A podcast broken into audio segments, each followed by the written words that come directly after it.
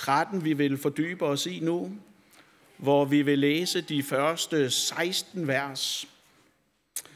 Og øh, ja, det handler om fodvaskning, og så handler det også om, øh, hvad der sådan lige sker bagefter. Sådan. Nå, ja, der er lavet en fejl. Det er kun til 16. Det er kun til 16. Vi læser, og øh, der står sådan her. Det var før påskefesten, og Jesus vidste, at hans time var kommet, da han skulle gå bort fra denne verden til faderen. Han havde elsket sine egne, som var i verden, og han elskede dem indtil det sidste. Og mens de holdt måltid, djævlen havde allerede sat sig for, at Judas, Simon Iskariots søn, skulle forråde ham. Og at Jesus vidste, at faderen havde lagt alt i hans hænder, og at han var udgået fra Gud og nu gik tilbage til Gud. Så rejser Jesus sig fra bordet og lægger sin kjortel, tager et klæde og binder op om sig. Derefter hælder han vand op i et fad og giver sig til at vaske disciplenes fødder og tørre dem med klædet, som han havde bundet om sig. Han kom så til Simon Peter, og Peter sagde til ham, Herre, vasker du mine fødder? Jesus svarede ham, hvad jeg gør, fatter du ikke nu, men senere skal du forstå det. Peter sagde, aldrig i evighed skal du vaske mine fødder. Jesus svarede, hvis jeg ikke vasker dig, har du ikke lod og del sammen med mig. Simon Peter sagde til ham, herre, så ikke kun fødderne, men også hænderne og hovedet. Jesus sagde til ham, den, der er badet, behøver ikke at få vasket andet end fødderne, men er ren over det hele. Og I er rene, dog ikke alle. Han vidste nemlig, hvem der skulle forråde ham. Derfor sagde han, I ikke alle rene. Da han nu havde vasket deres fødder og taget sin kjortel på og sat sig hen, sat sig til bords igen, sagde han til dem, Forstår I, hvad jeg har gjort mod jer? I kalder mig mester og herre, og med rette, for det er jeg. Når nu jeg, jeres herre og mester, har vasket jeres fødder, så skylder I også at vaske hinandens fødder. Jeg har givet jer et forbillede for, at I skal gøre, ligesom jeg har gjort mod jer. Sandelig, sandelig siger jeg jer. En tjener er ikke større end sin herre, og en udsending ikke større end den, der har sendt ham. Når I ved det, er I salige, hvis I gør det. Det er Guds ord. Amen. Lad os nu bede sammen endnu en gang. Kære Gud og far i himlen, jeg beder dig om, at de her ord nu må blive vagt til live i os af din hellige ånd. Jesus, jeg beder dig om, at du må sætte vores hjerter i brand, fordi vi ser, hvad det er, du har gjort for mig. Amen. Se, øh, nu ved jeg ikke lige, hvordan I har det med præsident Zelensky, jer, som øh, sidder her. Det er jo en mand, der er gået fra at være totalt ukendt til ligesom at være årets mand. Læmeliggørelsen af et helt ufatteligt mod. I kampen imod en overmagt, hvor man tænkte, han har ikke en chance til, at øh, senest har de næsten sunket et krigsskib i nat, sådan, ikke? Og man tager sig selv lige at sidde og hæppe lidt på dem derhjemme, sådan. Fordi imod, på trods af alle farer, alle de her sådan, ting, der prøver at gå imod ham, så er han jo blevet på sin plads. Han er ikke rent af pladsen. Imod alle odds og truende farer, så er han blevet, hvor fjenden kan nå ham. Og jeg ved godt, han har besøg af mange statsledere lige for tiden, men altså, der er stadigvæk fare for hans liv. Mange skal være ude efter hans hoved, men indtil videre så er det jo forgæves. Og jeg tror, at mange af os er fuld af beundring for ham, fordi han taler modet frem i en håbløs situation. Og så tænkte jeg på, hvad nu hvis han blev forrådt? Hvad nu hvis der var en spion i hans inderkreds? At nogle af dem, han sidder og spiser med her, pludselig vendte sig imod ham. Solgte ham. Fordi jeg tror, at der er en pris på hans hoved. Jeg tror, du kan få enormt mange rubler, hvis du kommer med hans hoved. De er så ikke så meget værd, jo sådan, ikke også? Men altså, jeg tror mange af os, vi har set westernfilm jo, hvor vi er vant til, at der er sådan en eller anden eftersøgningsplakat, Wanted Dead or Alive. Og sådan en er der helt sikkert også på Zelensky. Og det er det her med at sætte pris på et menneske, det er noget, der er os fremmed. Fordi vi bor jo i et velfærdssamfund, hvor vi for et par år siden fik at vide af Mette Frederiksen, at alle liv er værdifulde. Man skulle kæmpe for at redde så mange liv som overhovedet muligt. Der var ingen pris, der var for høj. Liv skal reddes uanset omkostningerne. Men mindre du er et barn, så er det lige meget, ikke også? Så skal man pludselig ikke øh, kæmpe for livet. Fordi så bliver der pludselig lavet en helt anden beregning. Fordi hvis det er i vejen, hvis det er ubelejligt, så skal, liv jo ikke, øh, så skal det jo ikke kæmpes for. Så skal det bare udryddes. Og jeg tænker, at mange af os umiddelbart tænker, at det er jo et absurd regnestykke. Fordi hvordan kan vi egentlig sætte pris på et menneskeliv? Jeg er med på, at, at de der folk i Finansministeriet, de kan jo lave regneark og Excel-ark over hvad som helst, der kan opregne udgifter og trække omkostninger fra. Men det afspejler jo ikke, hvad et menneske er værd for dem, der holder af det. Og jeg tror, at den her krig har jo stillet os over for et spørgsmål, den krig, der er i Europa. Hvad er et liv værd? Hvor meget vil du ofre for at redde et liv? Det guddommelige svar, det får vi jo i dag i den her tekst, som vi nu har læst sammen. For her der bliver det jo tydeligt for os, at Gud vil give alt. Gud betalte den højeste pris for at redde os. Frelse os fra synd og død og fortabelse. For da regningen skulle betales, så navlede han det anklagende skyldbrev til korset. Så når vi sidder her og spekulerer på, hvad er et liv værd, eller man kan spørge, hvad er mit liv værd? Så er det guddommelige svar alt. Du er alt værd for Gud, og han beviste det ved at lede Jesus dø for dig. Med al den synd, som var blevet lagt på ham. Sådan at den ikke skulle tynge dig. Så den ikke skulle skille dig fra ham. Og være, være det, der gjorde, at du måtte leve en evighed uden ham. Og dagen før det skete, dagen før at Jesus blev navlet til korset, der giver han sine disciple del i frelsens værk, da han indstifter nadveren, da han giver dem den nye pagt til syndernes forladelse, som vi så på faktisk med den powerpoint, der var lige før. Livets brød bryder sig selv. Så det vi fejrer i dag, det er jo nadverens indstiftelse, at Jesus elskede til det sidste. Jeg har igennem fastetiden prøvet at sige til jer, at Jesus ikke faster fra at elske dig. Og det gør han stadigvæk ikke. For det vi hører, det er, at Jesus elsker til det sidste. Så det vi skal se på nu, det handler om evig kærlighed, om at være evigt elsket. Men inden vi dykker ned i teksten, så skal vi lige prøve at se lidt på konteksten. Der er både en nær kontekst, men der er faktisk også en lidt større. Og den nære kontekst, det er jo, at Jesus er reddet inde i Jerusalem. Skal vi prøve at rekonstruere lidt på, på tiden, hvad var det, Jesus brugte tiden på? Han red ind søndag. Og så bruger han mandag på at rydde tempelpladsen, smide alle de handlende ud. Om tirsdagen så var der skænderier, der var modsætninger, der var konfrontationer imellem Jesus og de religiøse ledere, som bare bliver endnu mere indet, fastlåste, bestemte i deres plan om at slå ham ihjel. Onsdag, det var, det var en form for hviledag. Der slappede Jesus af. Og torsdag bruger Jesus på at spise påskemåltid sammen med sine disciple. Og så giver han dem den længste sammenhængende undervisning, vi har fra hans mund siden bjergprædikenen. Den lidt større kontekst, det handler jo om, at nu har Jesus i tre år vandret rundt i Israel.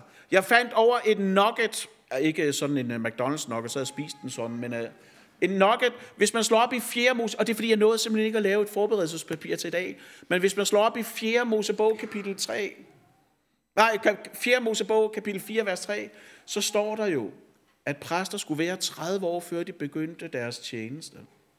Jesus er 30 år, da han begynder sin tjeneste. Og nu har han nået til vejs ende jordisk set. I tre år, der har Jesus gået rundt med sine disciple, med kvinderne, der fulgte sammen med ham. Og han har prædiket omvendelse. Han har helbredt, han har uddrevet. Han har opvagt døde. Og mennesker er kommet til tro, og mennesker er gået fra ham, fordi det var hård tale. Og det er det, Johannes han bruger de første 12 kapitler i sit evangelium på at beskrive. Det er jo en bog, der har det erklærede mål, at dem, der læser den, skal komme til tro. Og ikke bare tro på hvad som helst, men på, at Jesus er Guds søn, og der er liv i hans navn. Så der er jo et, et fokusskift i evangeliet lige præcis her, hvor vi dumper ned i dag, hvor fokus indsnævres på disciplene, så at de kan virke i verden efter Jesus, han er gået bort. Den, den her sammenhængende undervisning, Jesus giver, det handler jo om, hvad sker der, når talsmanden kommer? For Jesus går ikke bort som i død, men han går bort til faderen. Den metode, Jesus han har brugt, det har været præget og båret af ord og oplevelse. De har set, de har hørt, men de har jo ikke helt forstået. Og derfor så bruger Jesus også i vores tekst i dag tid på at hamre pointen helt igennem. Og det gør han ved at lave anskuelsesundervisning, hvor han lærer dem noget, som jeg tror, de har husket til deres dødsdag. Jeg tror ikke, at det her er en aften, disciplene bare har glemt og kategoriseret som værende en aften blandt så mange andre. Og det er lige præcis her, vi kommer ind i teksten til i dag. Men jeg vil gerne starte med at sige noget om guddommelig timing. Fordi læser man Johannes evangeliet igennem, så går det som en rød tråd, at, at i, i de første 12 kapitler, der siger Jesus, timen er ikke kommet. Det er nu ikke tid. Det er ikke nu, de skal fange mig. Det er ikke nu, jeg skal mishandles. Det er ikke nu, jeg skal plages. Og indtil der, så er der ingen, der kan røre Jesus. Og nu er vi her. Nu er timen kommet. Jesus vidste, hvad der ventede, og han ventede ikke selv. Men han fortsatte målrettet. Det er ret bemærkelsesværdigt. Fordi jeg tror, et menneskeligt grundinstinkt, et menneskeligt urinstinkt, det er jo det her med, at enten så fryser vi, eller også så flygter vi i mødet med faren. For i krisetider, der løber vi fra faren, vi isolerer os fra dem. Men Jesus, han fortsatte. Jesus, han gik mod det, alle andre ville flygte fra. Korsfæstelsen, det var jo så grusomt og så voldsomt, at det var brugt som et afskrækkelsesmiddel. Det var et psykisk terrorredskab. Og alle ville gøre, hvad de kunne for at undgå det. Og Jesus fortsatte. Han flygtede ikke fra det. Jesus vidste godt, hvad der ventede. Og jeg tror ikke helt, vi kan begribe sådan redslerne i det. Men Jesus fortsætter, og man kan spørge, hvorfor gjorde du dog det? Og svaret er, fordi han elskede til det sidste. Og den kærlighed er ikke holdt op endnu. Jesu kærlighed ophørte ikke den dag, han for til himmels. Jesus faster stadigvæk ikke fra at elske dig. Den, der tror på Jesus, er helt og fuldt omsluttet af den navlemærkede frelsers hjertes kærlighed. Du er dækket. Men disciplerne, de var ikke optaget af det. Deres fokus var jo et helt andet sted. Fra Lukas evangeliet, så ved vi jo, at det disciplerne var optaget af, det var at tælle baglæns. Det var at finde ud af, hvem er den største. Fordi han skal i hvert fald ikke vaske fødder. Den næststørste, det skal han heller ikke. Og så prøvede man at kunne tælle sig ned og sætte de andre ind i en form for rangorden og hierarki. Og så når man vidste, hvem der var den mindste, den mindst værdige, så kunne han jo få lov til at vaske fødderne. Deres perspektiv var helt skævt. Og jeg synes, det er ret interessant, fordi jeg tror, at der er noget, der udfordrer os som kristne her i april måned 2022, så er det, at vi kan blive meget optaget af at få et andet fokus. Der kan ske en fokusforskydning. For lige nu, så lever vi på et kontinent, hvor der er krig. Nogle er bange for atomvåben. Noget, jeg troede, der blev begravet med med, den, øh, med jerntæppet, da det blev revet ned. Vi mærker også, at ting stiger, alt det bliver dyrere, og, og vi forstår ikke igen. Vi var lige blevet færdige med corona, vi var lige begyndt at rekalibrere alle vores prioriteringer, vi var lige begyndt at finde ud af, hvem er jeg, hvem er vores fællesskab, og hvem er vores relationer efter corona, hvor vi nu har været sammen hver for sig så længe. Skulle vi til at finde ind i, hvem er vi så, når vi er sammen igen?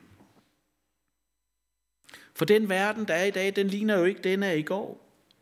Og Jesus han i tale sætter det jo faktisk over for Peter, hvor han siger, det jeg gør nu, det forstår du først senere. For jeg tror jo, det er sådan i Guds rige, at der er erkendelser, der rammer os med en vis forsinkelse, som vi først i lyset af alle andre ting kan få det rigtige perspektiv for. Og her vil det jo være nærliggende at citere Søren Kierkegaard, der siger, at livet leves forlæns, men forstås baglæns. Men så kom jeg til at læse noget i weekendavisen om rumtid, ikke også? Og det synes jeg var mere spændende, det er et pænere billede at have end øh, Søren Kierkegaard sådan, ikke også? Fordi nu bliver det lidt bøvlet. Er I med på det? Det bliver det lidt bøvlet. Fordi når man kigger ud af vinduet, nu kan I alle sammen kigge ud af vinduet, der sker ikke noget heroppe alligevel, jeg lukker øjnene stadigvæk, sådan, ikke også? Når man kigger ud af vinduet, så ser vi jo aldrig nutiden, men kun fortiden. Fordi det tager 8 minutter og 20 sekunder fra solens lys og nå jorden. Så når vi ser ud, så ser vi det, der var for 8 minutter og 20 sekunder siden. Og det betyder jo, og jeg ved godt, det er lidt indviklet, men jeg synes, det er enormt fascinerende. Vi er aldrig på omgangshøjde. Vi er aldrig, vi er aldrig helt med. På den måde, der er rumtid jo en lidt bøvlet størrelse, og på samme måde kan der være erkendelser i Guds rige, der rammer os med forsinkelse. Hvor der er noget, vi har hørt, der længe har været teoretisk viden for os, men så bliver det pludselig en gennemlevet erfaring. Så går det så at sige fra at være det teoretiske til at være det udlevet eller gennemlevet. Og nu går vi jo ind, man kalder jo det her for den stille uge. Og jeg synes ikke, den har været stille for mig. Jeg har bare været så meget, jeg skulle nå at lave og alt muligt. Men ideelt set, så den her stille uge, den er jo god til selvreflektion og meditation over Jesu ord. Og det jeg gerne ville spørge om, hvis jeg havde noget at lave et forberedelsespapir, det var jo, er der noget, som du nu forstår, du ikke gjorde tidligere? Er der noget, hvor Guds ord er gået op for dig på ny, så må du gerne dele det med os under åben mikrofon bagefter. Og vi lever i en omskiftelig tid. Har de udfordringer, der er i den nuværende krise, har det rykket ved dit perspektiv på Gud og dig selv? Er der erkendelser, der er kommet til dig her igennem fastetiden? Luther siger jo et sted, at den vi vender os til i vores nød og venter os alt godt fra, det er vores Gud. Og jeg synes, det kunne være spændende at høre, om der er noget, der har flyttet sig i dig over de sidste par uger. For der er ingen tvivl om for mig at se, at den her aften, den rykkede gevaldigt ved disciplenes perspektiv, da de både så og mærkede Jesu kærlighed til dem, da han konkret over for dem viste, hvad vil det sige at tage en tjeners skikkelse på. Der står jo, at faderen havde lagt alt i Jesu hånd, og den hånd, der få timer senere skulle gennembores, han tog et klæde, og så vaskede han fødder. Disciplerne kæmpede om magten, måske også om æren, om at være størst, og kærligheden knælede ved deres fødder. Og jeg tror, det kan være meget sundt lige at stoppe op et øjeblik og så se på, hvad for nogle fødder var det egentlig, Jesus vaskede?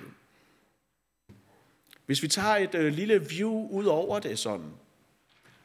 Den her aften, der vaskede Jesus Thomas' fødder. Ham, som tvivlede. Han vaskede Philips fødder. Ham, der var skeptisk og ikke forstod alt.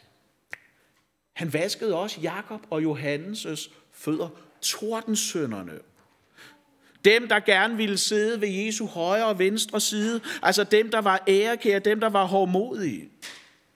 Han vaskede Peters fødder. Ham, der lige om lidt skulle fornægte ham. Og så vaskede han Judas' fødder. Sådan at da Judas hentede tempelvagten, gjorde han det med rene fødder. Og han vaskede alle de andres fødder, som snart ville flygte fra ham i haven. Dem, der sov, selvom han bad om at våge med ham. Så Jesus han vaskede fødder på skeptikerne, tvivlerne, synderne, Og han elskede min til det sidste. For de var hans egne. Frygt kan jo gøre mange ting ved os. Jeg tror ikke, der er nogen af os, der helt kan forudsige, hvordan vil jeg egentlig reagere, når jeg står, og frygten stiger mig ind i øjnene.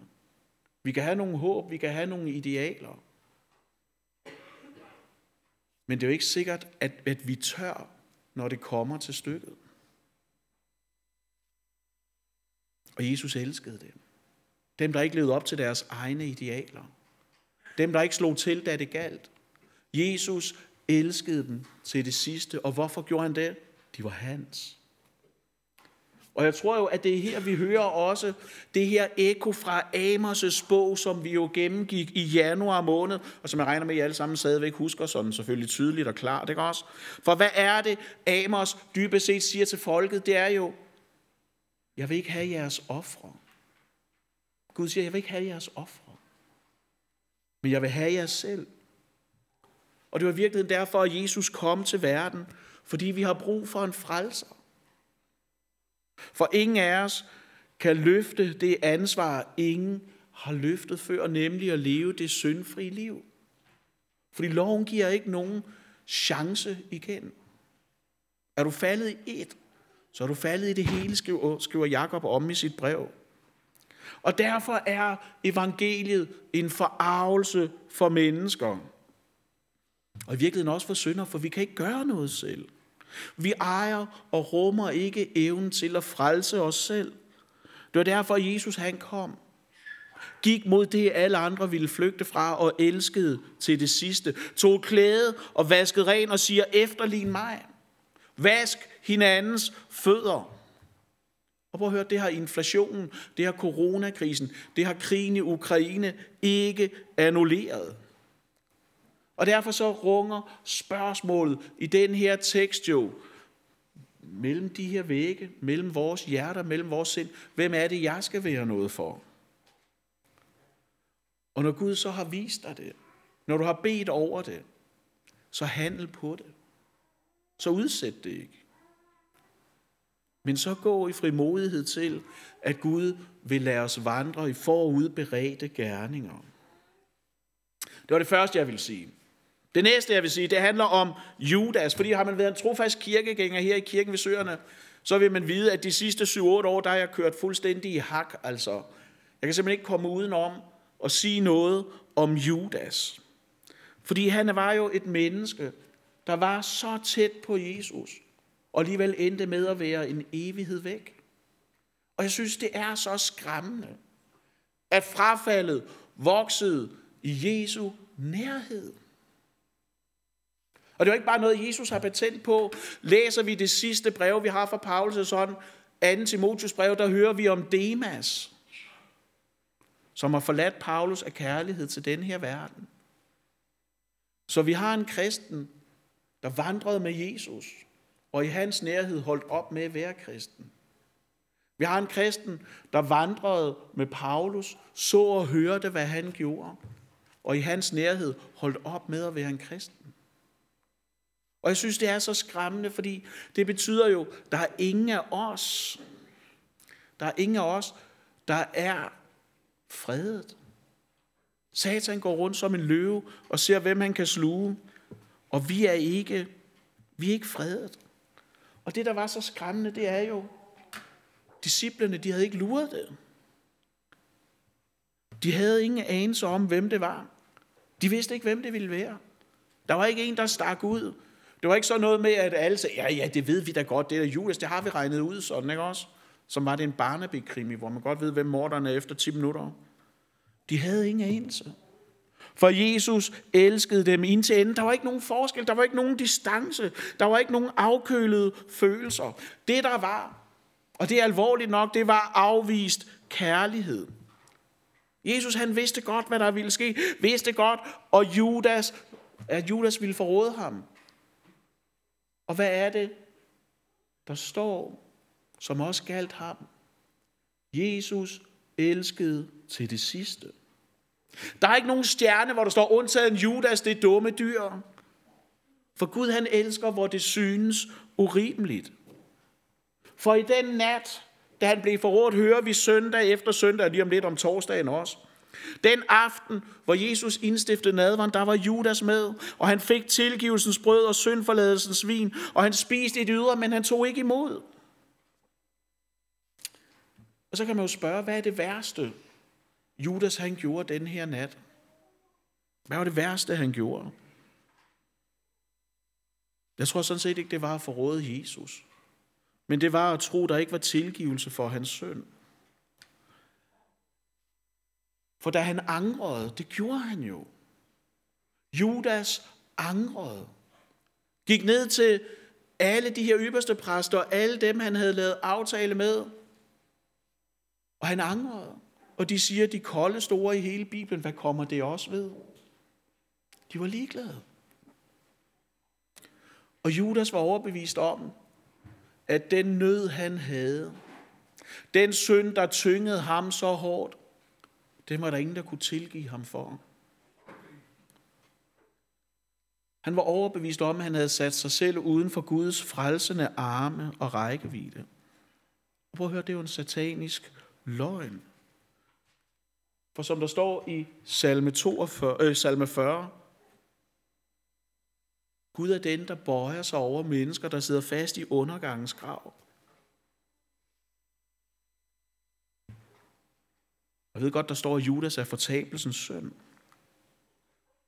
Satan var faret i ham. Men da han angrede, der havde han ikke nogen steder at gå. Han var alene med sin skyld. Han var alene med sin skam. For i den nat, da han blev forrådt, det skal jo netop minde os om, at Guds kærlighed bunder ikke i noget hos os. Gud elsker, fordi han elsker. Og det gør han indtil det sidste. Han elskede først og ønsker, at vi skal møde hans kærlighed med vores egen, og derfor elsker Gud, hvor det kan synes urimeligt. Fordi hvad er det, den lille Bibel lærer os? Til således elskede Gud verden. Det, som vi skal høre og forstå i dag, det er, at Gud elsker dig. Gud holder ikke faste fra at elske dig. Gud elsker til enden, fordi Guds kærlighed slipper aldrig op. Solen vil brænde ud, før Jesus mister kærligheden til dig. Og derfor er det så afgørende, at vi ikke holder Jesus på afstand af os, men lukker ham helt ind i vores liv og hjerte. For hvad er det, Johannes han skriver i starten? Alle, der tog imod ham, gav han ret til at være Guds barn. Dem, der tror på hans navn. Og det er jo et tema, som Johannes ikke kan slippe. For senere skriver han, se hvor stor kærligheden faderen har vist os, at vi kaldes Guds børn, og vi er det. Det er noget, vi er. Det er en virkelighed. Det er ikke bare noget, vi kan føle, det er ikke bare noget, vi kan få lov at mærke indimellem, men det er simpelthen en ontologisk virkelighed. Det, som verden er optaget af, det handler om lykke og glæde, gode ting, og, og det er fint. Men på lange træk, så er det jo som at fange sin egen skygge. Noget, som hele tiden er bare lige sådan lidt uden for vores rækkevidde. Og derfor så er det altafgørende, at vi tager imod Jesus og bliver hans barn. Så vores viden om at være elsket, det er ikke bare noget, vi ved op i vores hoved. Det er ikke bare statisk viden, men det bliver eksistentiel indsigt. Hvert år, når vi starter konfirmandundervisningen, så siger jeg til dem, jeg har hørt mig sige det før, men det er stadigvæk vigtigt. At det vi vil i konfirmandundervisningen, det er jo at sætte deres hjerter i brand. Bliver de kloge undervejs, så lever vi også med det. Men grundlæggende vil vi have, at deres hjerter skal brænde. Og det vil vi jo også, at jeres hjerter skal.